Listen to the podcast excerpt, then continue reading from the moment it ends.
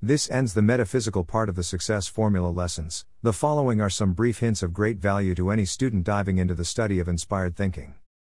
Everything works according to the law. We, each of us, have what we deserve.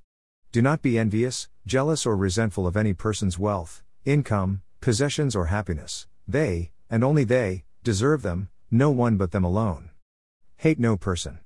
Hatred will come back like a boomerang and hurt you far more than it hurt the object of your hatred. Ignore what you cannot slash choose not slash do not like, and concentrate your mind on pleasant things.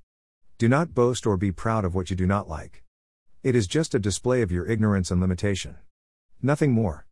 Be true, be honest, be faithful to your values. All these create vibrations which will bring back blessings and happiness to you. You have entered the other world of the power and possibilities of which you may have had no conception. If I described it before these lessons, you may not have understood.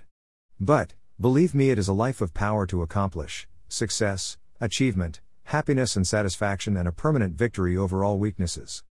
It is a life of prosperity and true success. It is a life of transcendent joy.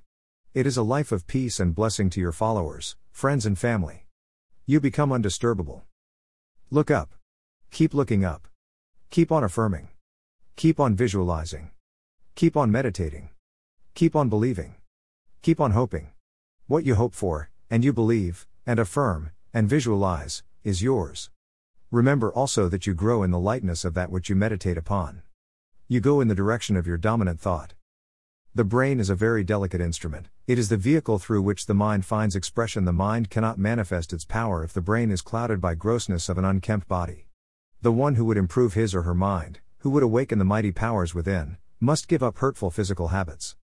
It is useless to attempt to eradicate bad mental habits while the body is suffering from indulgence of any kind. This includes alcohol, drugs and their legal counterpart, pharmaceuticals, carbohydrate packaged foods, and sugars. For instance, it would be a waste of time to affirm all or any of the higher qualities of the mind and then go to bed intoxicated or full of pork chops and fried onions. Let your diet be on the light side, always rise from the table slightly hungry rather than stuffed full, and never eat less than three hours before going to bed. For instance, if you go to bed at 11 p.m., do not eat later than 8 p.m. This is a most important point. The affirmations have more power if made when fasting, therefore, the last thing at night and at the time of waking in the early morning are the best times to perform your D, A, V, denials, affirmations, and visualizations. There are physical and psychological reasons for this. Wash your body every day, mostly without chemicals, and follow that wash with rough toweling. Use a body scrubbing brush or cloth. Do not wear too much clothing. Avoid tight collars, tight ties, and neck bands. Take a fair amount of exercise. Walking or swimming is the best form for most people. When walking, keep the shoulders well back and back, pull the neck and head back to make the head, neck, spine, and the body well balanced over the hips. Above all, keep the head up by keeping your neck long. Do not look down by shrinking into your shoulders, look up. There is a reason for this. As regards diet, eat the food that agrees with you best, avoid fast carbs, but eat, if you can digest them easily, one or two raw things every day raw ripe fruit, salad, watercress, etc. Again, there is a reason. Chew each mouthful of food until it becomes liquid. Get into the habit of breathing deeply and through the nose, keep the mouth firmly closed. Keep your windows open at night and day, fresh air is cheap. Do not have an open window directly near your head at night.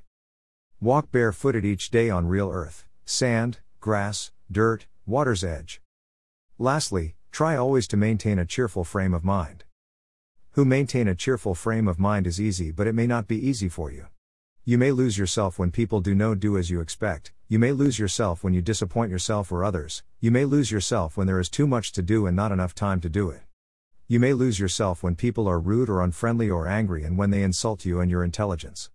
But all these losses of self are in your control, and I would like to show you how to not lose yourself and therefore, under all circumstances, not lose your cheerful frame of mind to stress, anxiety, frustration, or any other negative thought. We will cover this later. In the meantime, let hush, he slash she slash it is listening be the watchword of your life. It will be helpful for you to think of your subliminal mind as another person, one who is always listening, listening, listening. He or she is will act on all the thoughts that you let pass the threshold of your inner mind. If you think cruel thoughts, your subliminal mind will action and attract cruelty, and if you think success thoughts, your subliminal mind, another person, will action success. Hush, they are listening. Should be the watchword of your life. Let no thought of evil, of impurity, of weakness, of ill health, of failure, of hate, of anger, or fear into your subliminal mind, for he or she will receive them as orders which they will obey, and being all powerful. Great and terrible will be the results. Therefore, let only thoughts of good, purity, strength, health, success, love, self control, courage, and determination into this great mind of vast intelligence and power. Do this, and your subliminal mind will take these thoughts as orders and will shape your life and health accordingly. Thus, in a general way, your subliminal mind will be led to develop your life on helpful and successful, noble and harmonious lines. The DAV, denials, affirmations, and visualizations taught in this course, meditations, and other exercises, all have a very strong, deep, scientific purpose, and this is the training of the subliminal mind.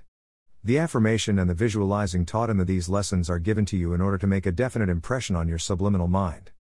The main object of this lesson is to make a dent or impression on the subliminal mind and to make it realize that the old life is dead and that you have now entered a new life of health, success, and power. Your subliminal mind will accept this if you persevere with the visualizing and the affirmations, and will just be prepared for the more advanced training which is to follow. Let hush, he or she slash it is listening be the watchword of your life.